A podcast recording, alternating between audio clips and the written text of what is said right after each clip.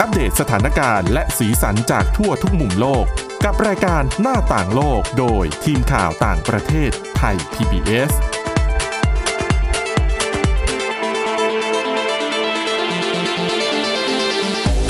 สวัสดีค่ะ ต้อนรับคุณผู้ฟังเข้าสู่รายการหน้าต่างโลกนะคะ อัปเดตเรื่องราวสถานการณ์และสีสันหลากหลายจากทั่วทุกมุมโลกนะคะ กับทีมข่าวต่างประเทศไทย PBS กันเช่นเคยนะคะ ติดตามฟังกันได้ผ่านทางพอดแคสต์ค้นหาคำว่าหน้าต่างโลกนะคะ หรือไปที่เว็บไซต์ www.thaipbspodcast.com ค่ะ วันนี้อยู่กับคุณทิพย์ตะวันธีรนัยพงษ์และดิฉันวินิษฐาจิตกรีค่ะ สวัสดีค่ะ วันนี้เรายังคงเกาะติดสถานการณ์ที่ยูเครนนะคะสงครามยังไม่จบ และจะต้องบอกว่าพิเศษนิดนึงเพราะจะชวนคุยกันในเรื่องของ คือเอกอัครราชทูตรัสเซีย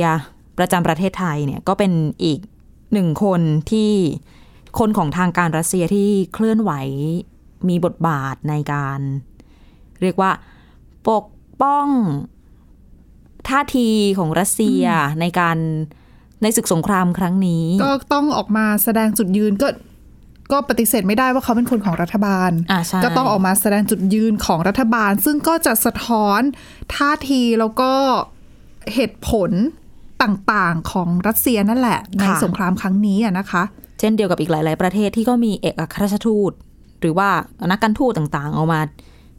เอ่อทำหน้าที่คล้าย ๆ กัน ค่ะ เราก็ได้เห็นมาเรื่อย ๆ แม้กระทั่งตัวรัฐบาลรัสเซียเอง ทีนี้ดิฉันมีโอกาสได้ไปฟังแถลงข่าวเรื่องนี้มา แต่ต้องบอกคุณผู้ฟังก่อนว่าอันนี้ อย่าเพิ่งตัดสินกันว่าเราให้พื้นที่สื่อกับรัสเซีย ต้องบอกว่าเอาข้อมูลอีกด้านหนึ่งที่เขาบอกว่าเป็นความจริงของเขา ค่ะ มาเล่าให้ฟังกัน เพราะว่าเราก็ตามหน้าที่สื่อเนาะ อืม ต้องนำเสนอรอบด้านอยู่แล้ว ค่ะถู ไม่ได้บอก ต้ง ว่าอะไรจริงหรือไม่จริงนะคะ ให้คุณผู้ฟังพิจารณากันเอาเองอ่ะที่ไปฟังมา หลักๆก็คือ เอกอัครราชทูตรัสเซียประจำประเทศไทยเนี่ยเยฟกินีโทมิคินเขาก็พยายามจะบอกสื่อบอกว่า คือเริ่มต้นแบบนี้เลยนะ คุณทิพย์ตะวันบอกว่า ค่ะ เออเขารู้ว่าสื่อมวลชนน่ะ พวกเราเนี่ย คือต้องบอกก่อนว่า ที่เขาเชิญไป ที่เขาให้เข้าไปฟังการแถลงข่าวครั้งเนี้ย มีแต่สื่อไทย เขาเขาแยกมาคือตั้งใจแยกหรือว่า ดิฉันว่าเขาตั้งใจ อืม ไม่ใช่ดิฉันว่าด้วย สื่อต่างชาติอ่ะเพื่อนเพื่อนๆบรรดาสื่อมวลชนด้วยกัน ในคนที่ยื่นหนังสือยื่นเอกสารเข้าไปขอจะไปฟังก็จะมีทั้งแบบสื่อญี่ปุ่นเนาะสื่อตะวันตกอะไรต่างๆ เจ้าใหญ่เจ้าเล็กสลับกันไป ก็คือสุดท้ายมีแต่สื่อไทยทั้งห้อง เยอะไหมคะ คนที่เข้าไปฟัง จำนวนคนเยอะนะคะ แต่จำนวนสื่อก็ก็กลางๆ ก็เป็นช่องหลักๆ ใหญ่ ๆ ที่เราเห็นกัน แล้วก็มีช่องเอ่อมีสื่อออนไลน์ด้วย แต่ก็ไม่ใช่ทุกเจ้า แต่ก็พูดชื่อมาก็รู้จักกันหมดแหละ ค่ะ สื่อที่เขาเน้นเล่นเรื่องการเมืองอะไรเงี้ย ซึ่งมันก็เป็นหนึ่งประเด็นที่ที่ถูกวิจารณ์ ไม่ว่าจะเป็นจากตัวสื่อมวลชนต่างชาติเองที่ตั้งคำถามว่าทำไมมีแต่สื่อไทย อืม หรือจากคนต่างชาติคนทั่วไปอ่ะ แต่ดิฉัน คน ว่า ยูเครน บางทีเนี่ย เข้าใจในสถานทูตบางแห่งนะ เวลาแถลงอะไรแบบเนี้ยแล้วเขาอาจจะแยกระหว่างสื่อไทยกับสื่อนอก ถ้าแยกแปล ถ้าแย ว่าก นะอันนี้ ทำ คื ส อ อง ก ร ร อ ณี บ ถูกต้องกรณีต้องการแยกคือแยกไทยรอบหนึ่งแยกสื่อนอกรอบหนึ่งซึ่งกระทรวงการต่างประเทศบางครั้งเนี่ย เวลาจะชี้แจงอะไรก็แยกเหมือนกันนะ ค่ะ ใช่ เออ ใช่ คือแล้วแต่เพราะว่าเขาอะค่ะตัวเขาอาจจะมองคือคนที่ตั้งใจแยกเนี่ยอาจจะมองว่าประเด็นในการพูดในการถแถลงอะความสนใจของแต่ละกลุ่มไม่เหมือนกัน ค่ะ แต่สำหรับกรณีเนี้ยคือเขาเปิดคือจริงๆเขาเปิดให้ทุกสื่อลงทะเบียนได้ ใช่ แต่คัดมาแค่ไทย ใช่ อืม โดยแต่ว่าจริง ๆอ่ะก็ต้องให้เรื่องหนึ่งคือห้องแถลงอ่ะ ค่ะ มันเล็ก อืมถแถลงในสถานทูตเลยเนาะ ใช่เป็นห้องในสถานทูตแล้วก็เล็กแบบเล็กจริงๆอ่ะก็คือถ้าพูดเรื่อง าจจะไม่ คืเขา พร้ ก็ อม ให้เหตุผลเรื่องโควิด -19 ด้วย อืม คือมันต้องเข้าไปแล้วก็ยังเว้นระยะห่างได้อะไรเงี้ยแต่ดิฉันว่าจริงๆก็ไม่แทบไม่ได้เว้นแล้วนะ ค่ะ ค่อนข้างจะแน่น ทีนี้มีก็ก็นำมาสู่การตั้งคำถามนั่นแหละ แต่ว่าอีกมุมหนึ่งอ๋อมีคนบอกเหมือนกันว่าอ๋อด้วยความที่เขาเป็นอ่าผู้แทนของรัสเซียที่อยู่ในไทย ก็อาจจะต้องให้เกียรติสื่อที่เป็นไทย ก่อน ก่อหนห รื รืออเป เปล่า ล่า อ่า อันนั้นก็มีคน อ่ะ ตั้ ถ้าง ข้อ ก่อ สั น งเก หนึ่ง ต ก็ก็คือต้องมีอีกรอบหนึ่งนะสำหรับสื่อนอก ซึ่งไม่น่านะ ไม่น่าจะมี หรือไม่อีกทีถ้าที่ฉันมองในแง่ดีเลยนะ ใน คือ ดีๆ เขา เลยใช่ไหม เขาก็คิดว่าให้เอกอัครราชทูตรัสเซียประจำประเทศอื่นๆ ไปให้ข้อมูลกับสื่อประเทศนั้นๆ คือหมายถึงว่าถ้าสื่อญี่ปุ่นอยากจะทราบเรื่องนี้ ก็ไปฟังเอกอัครราชทูตรัสเซียประจำกรุงโตเกียวแถลงสิ จริง ๆ อาจจะเป็นแบบนั้นก็ได้นะ อันนี้เราก็ไม่รู้ว่าการจัดการภายในเขาเป็นยังไง เพราะว่าเอ่อที่ดิฉันเห็นเห็นสำนักข่าว AP อ่ะเขานำ ค่ะ เสนอเรื่องการถแถลงของเมื่อวานนี้แล้วก็ขณะเดียวกันที่ปารีสเอกอัครราชทูตรัสเซียที่ประจำอยู่ในฝรั่งเศส ก็ตั้งโต๊ะแถลงเหมือนกันเลย ค่ะ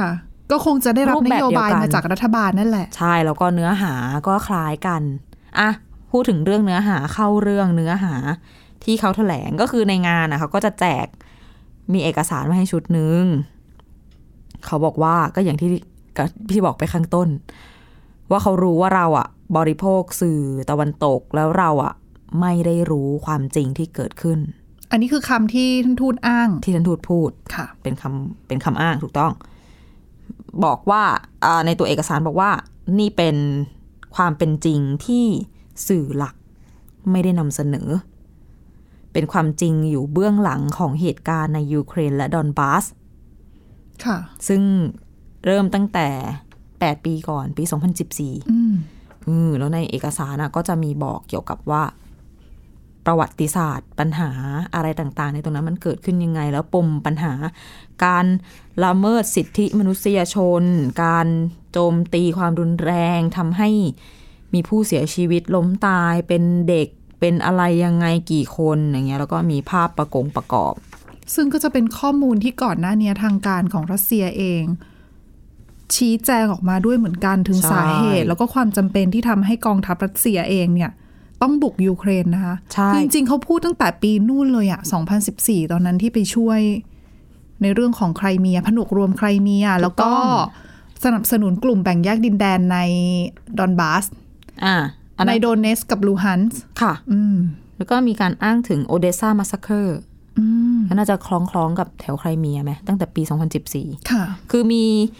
รายละเอียดของหลายเหตุการณ์ในเอกสารที่เขาให้มา ดิฉันคงไม่ลงรายละเอียดทั้งหมด แต่ ค่ะ ว่า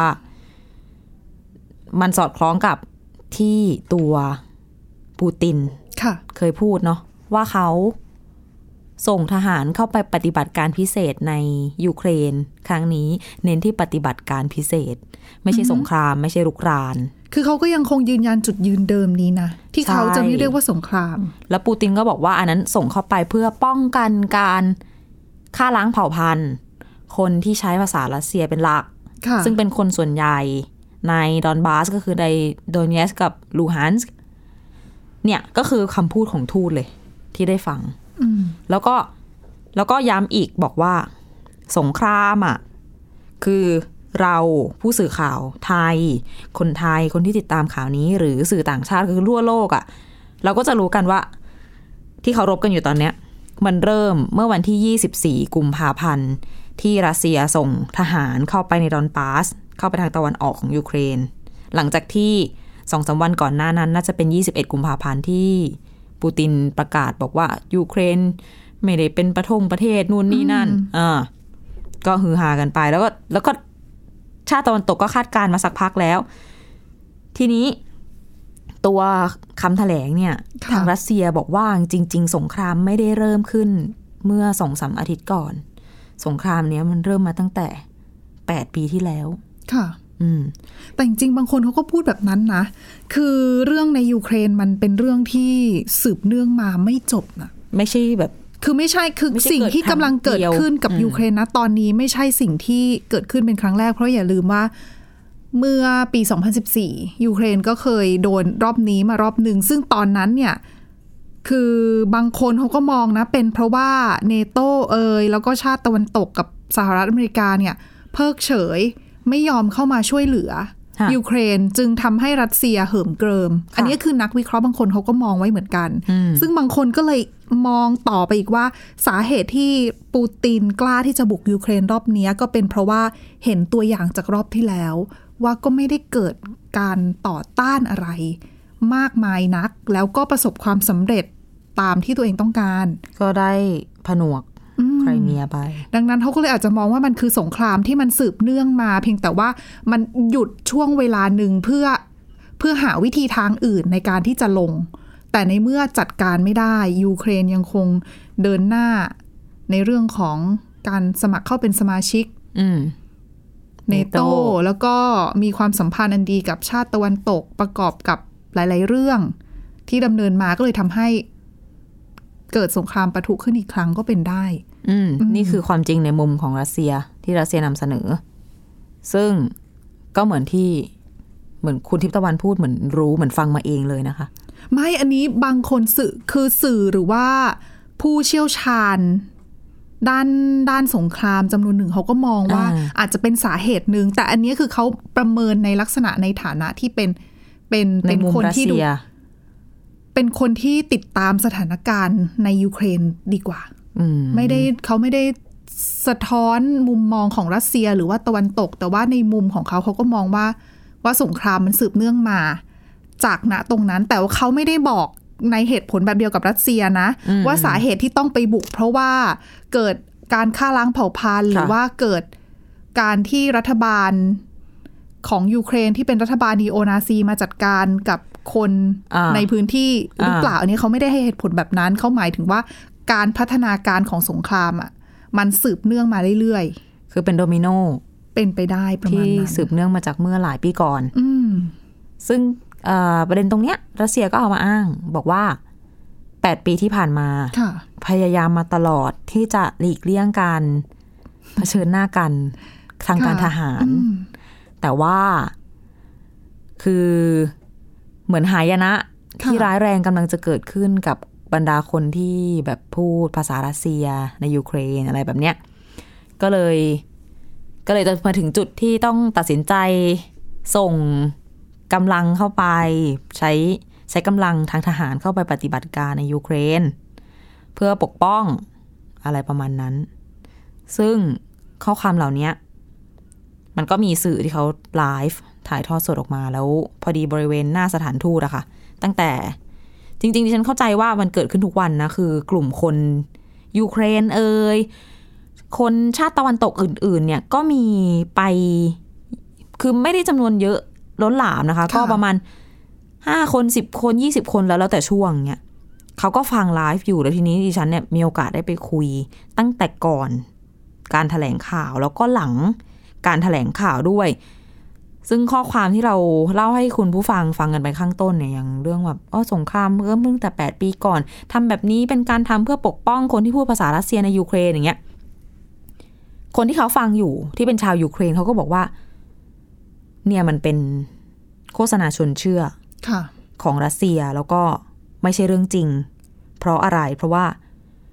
เขาบอกว่าเขาก็พูดรัสเซียมาตั้งแต่เกิด อืม แล้วนี่สิ่งที่ทำนี่คือการปกป้องเหรอเขาก็ตั้งคำถามแบบนี้ แล้วก็มีอีกหลาย ๆ ประเด็นอย่างเช่น มีการอ้างโดยตัวทูตเนี่ยว่าเอ่อปฏิบัติการเนี่ยนะ เป็นการจริง ๆอ่ะเป็นการปกป้องยูเครน แล้วก็ยุโรปอ่ะจากนาซี อืม จากลัทธินาซี ซึ่งจุดเนี้ยหลาย ๆ คนก็วิพากษ์วิจารณ์ค่อนข้างเยอะนะคะ อันนี้ เพ แร ราะ ง ว่า เหมือนกัน ไม่วิพากษ์วิจารณ์ในลักษณะที่ว่า คือหลายคนก็จะพูดในมุมว่าเซเลนสกี้จริงๆแล้วเป็นยิวนะทำไมถึงบอกว่าเขาคือยิวคือชนชาติที่ถูกนา ที่เป็นซีเหยื่อของนาซี ใช่ อืม หลายๆ คนก็เลยอาจจะออกมาแย้งในประเด็นนี้ของรัสเซีย คือเราอาจจะได้ยินก่อนหนานี้ที่ปูตินบอกว่านั่นแหละ เรื่องปกป้องนาซี แต่ว่าเป็นวันเนี้ยที่ดิฉันได้ยิน ค่ะ เต็มๆประโยคว่าแบบ เนี่ย จริงๆรัสเซียไม่ได้ช่วยแค่ยูเครนนะช่วยทั้งยุโรปด้วยซ้ำ ค่ะ ปกป้องยุโรปจากนาซี ซึ่งโอเคยอมรับว่า อย่างที่เรารู้คนยูเครนเองอะที่ที่ฉันได้คุยด้วยอะเขาก็ยอมรับเองเขาบอกว่าคือ คนทุกประเทศอะมันมีความแตกต่าง ถามว่าคนที่เป็นนีโอนาซี ในยูเครนมีไหมมีเราก็รู้ใช่ไหม ค่ะ ใน แต่ ในยุโรปหลายประเทศก็มีทั้งมีกระจายอยู่เรื่อยๆ มี นะ หมด ในสหรัฐอเมริกาเองก็มีเหมือนกัน มี อืม เราก็เคยทำข่าวเนาะเยอรมนีออสเตรีย ค่ะ และอื่น แล้วเป็นกระแสที่ก่อนหน้านี้กำลังมาด้วยแหละ ๆ เนาะ อืม ช่วงสองสามปีที่ผ่านมา นั่นแหละ แต่ว่าไม่ใช่ทั้งหมดไง อืม ซึ่งนั่นแหละ ก็รีแอคชั่นจากชาวยูเครนที่ฟังอยู่ก็ค่อนข้าง ค่อนข้างแรงเหมือนกัน ค่ะ บางส่วนออกอากาศไม่ได้ อืม อืม แล้วทีนี้ อ่ะ ก็เรียกว่าเป็นเรื่องราว ก็ค่อนข้างจะแบบ ข้อมูลเกี่ยวกับประวัติศาสตร์ไล่มาตั้งแต่ การล่มสลายของอดีตสหภาพโซเวียตมาจนถึงเอ่อความขัดแย้งใครเมียเอ่ยอะไรเอ่ยแล้วก็นั่นแหละ เป็นอะไรที่โหสื่อไทยเราก็ ค่ะ ไม่ธรรมดา ยั ตั้ง ไะ คำถาม อืมยิงคำถามอะไรกันบ้างเนี่ยดิฉันสงสัยเหลือเกิน หลักๆก็เรื่องสงครามเนี่ยแหละ ค่ะ ปฏิบัติการทางการอาหารหรือสงครามหรืออะไรยังไง ส่วนมากก็จะอ่ะเริ่มเมื่อไหร่จบเมื่อไหร่แผนการยังไงคิดว่าจะอะไรถอนทัพเมื่อไหร่อะไรประมาณเนี้ยอู้ ตอบ คำถาม ไหม เยอะ คะ ตอบแบบเหมือนไม่ได้ตอบ คือยังไงอ่ะ อืมตอบ คือ ไม่ตรง ตอบ คำถาม อ๋อ ตอบในสิ่งที่อยากจะตอบ ค่ะ อย่าง เช่น เช่น อ่ะอย่างเช่นอ่ะดิฉันถามว่ามันมีไทม์ไลน์ไหม ค่ะ ก็บอกว่าเป็นปฏิบัติการใช่ไหมปฏิบัติการเราก็ต้องรู้สิว่า เรา จะ เข้าเมื่อไหร่ ทำยังงอ่ เราจะทำอะไรบ้างหนึ่งสองสามสี่ห้า ค่ะ เราจะออกเมื่อไหร่ ถามว่ามีไหมไทม์ไลน์หรือว่าเคยมีไหม ค่ะ เพราะว่าก่อนหน้านั้นเขามีก็มีคนถามอะไรคล้าย ๆ แบบเนี้ยไปหลายคนละอืม เสร็จเขาก็ตอบว่า วัตถุประสงค์หลัก ของ อ๋อ ปฏิบัติการ มีอะไร อาจจะ บ้าง เกริ่นก่อนหรือเปล่า 1-2-3 แล้วแล้วกระดาษหมดก็เลย ตอบไม่ตอบคำถามไม่ตรงเท่าไห ก็ ร่ ไม่แน่ก็ไม่แน่ ก็คือนั่นแหละก็วัตถุประสงค์อ๋ออันนี้ยังไม่ได้พูดให้ฟังเนาะ ค่ะ วัตถุประสงค์หลักก็ปลดอาวุธ อืม อ่ามันก็ให้ประกาศตัวเป็นกลาง ค่ะ อะไรประมาณนั้น ก็ได้ยินกันมาหมดแล้วล่ะ ได้ยินกันมาจากปูติน ซึ่งจริงๆก็ก็เป็นจุดยืนที่ทีมเจรจาก็น่าจะพูดกันแล้วนะ ใช่ ยูเครนกับรัสเซียที่ก็ยังคุยกันอยู่ คุยหลายรอบแล้วด้วย ค่ะ อืม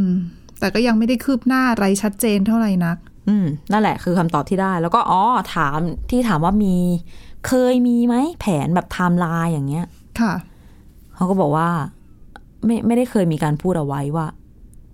ว่าจะอะไรยังไงเมื่อไหร่ ก็เน้นไปที่จุดประสงค์มากกว่า เขาให้ความสำคัญกับกับการบรรลุเป้าหมายมากกว่า เรื่องของเวลา อันนี้ก็อาจจะเป็นการตอบคำถามนะ คือ ก็ใช่ก็ใช่ เราจะทำแบบนี้ไปเรื่อยๆ จนกว่าเราจะบรรลุเป้าหมายที่เราได้ตั้งเอาไว้ ฟังแล้วขนลุกเลยนะ บอกว่าทำไปเรื่อย ๆ เนี่ย เพราะว่าพออ ม ได้คุยกับชาวยูเครนบ้างเนี่ย โอ้โห ค่ะ ก็คือเรื่องราวมีมากกว่าที่เราได้ดูในข่าว คืออ่าเราอาจจะได้เห็นข่าวทั้งในแง่ ความเสียหายที่โอ้โห เกินจะขนานับ ค่ะ แล้วก็เห็นในแง่บวกมาเยอะอย่างเช่นเรื่องของความช่วยเหลือ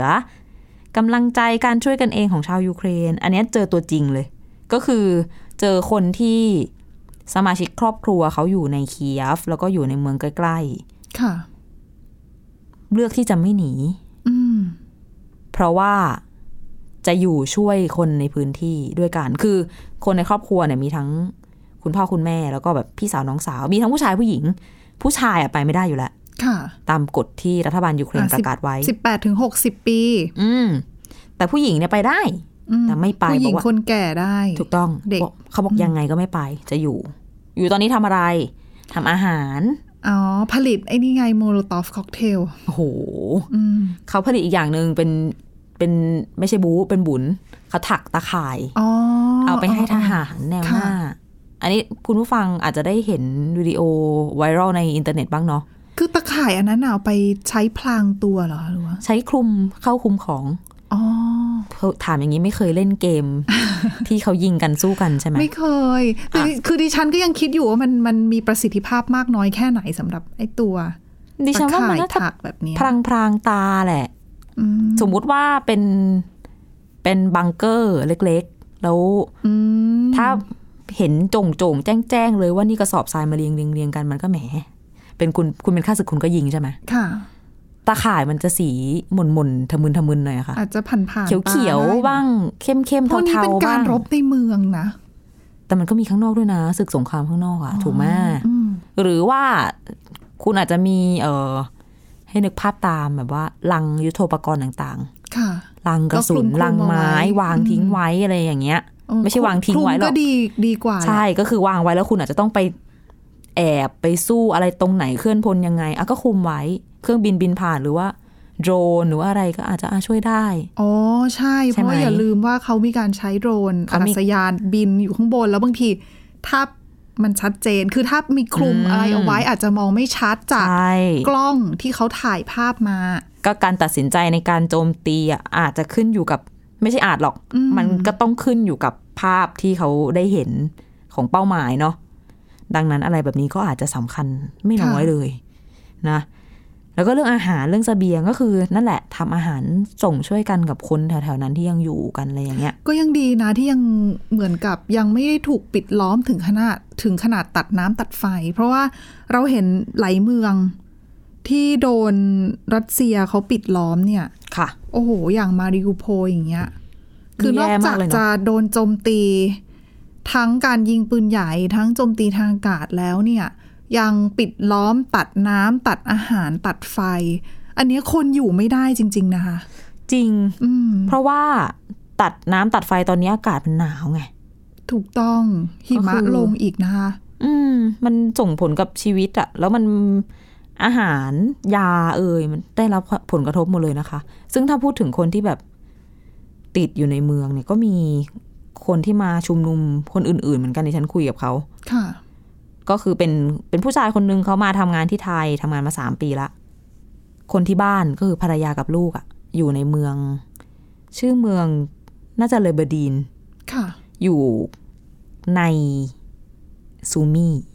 อืม ก็ไม่ได้ไกลจากคาคีฟ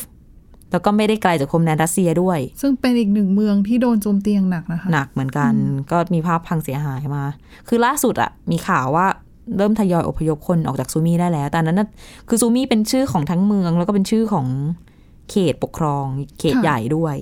แล้วเมืองเนี้ยที่ที่ครอบครัวเขาอยู่อะภรรยากับลูกก็อยู่ในเมืองนั้น แล้วก็ ก็คือนี่ก็ไปถามเขาอะเนาะว่าเออคนในบ้านคนที่บ้านเป็นยังไงบ้าง ค่ะ ได้อพยพไปต่างประเทศหม เขาได้คุยกันอยู่ใช่ไหมคะ เขาติดต่อกันอยู่ แต่ว่าเขาออกไม่ได้เขาบอกว่า อยากจะหนีแต่ออกไม่ได้ เพราะว่าโดนทหารรัสเซียปิดล้อมเมือง ค่ะ เออ แล้วเขาก็แบบเล่าไป เขาก็น้ำตารื้นไป เราก็ฟังไป จนจนไม่กล้าถามต่ออะแต่โอเค ค่ะ อย่างน้อยตอนนี้คือยังปลอดภัยอยู่ เพียงแต่ว่า ก็คือรอว่าไอ้เรื่องของเส้นทางอพยพอย่างปลอดภัยเนี่ย จะเกิดขึ้นได้เมื่อไหร่ ซึ่งก็เกิดขึ้นเรื่อย ๆ แต่ว่า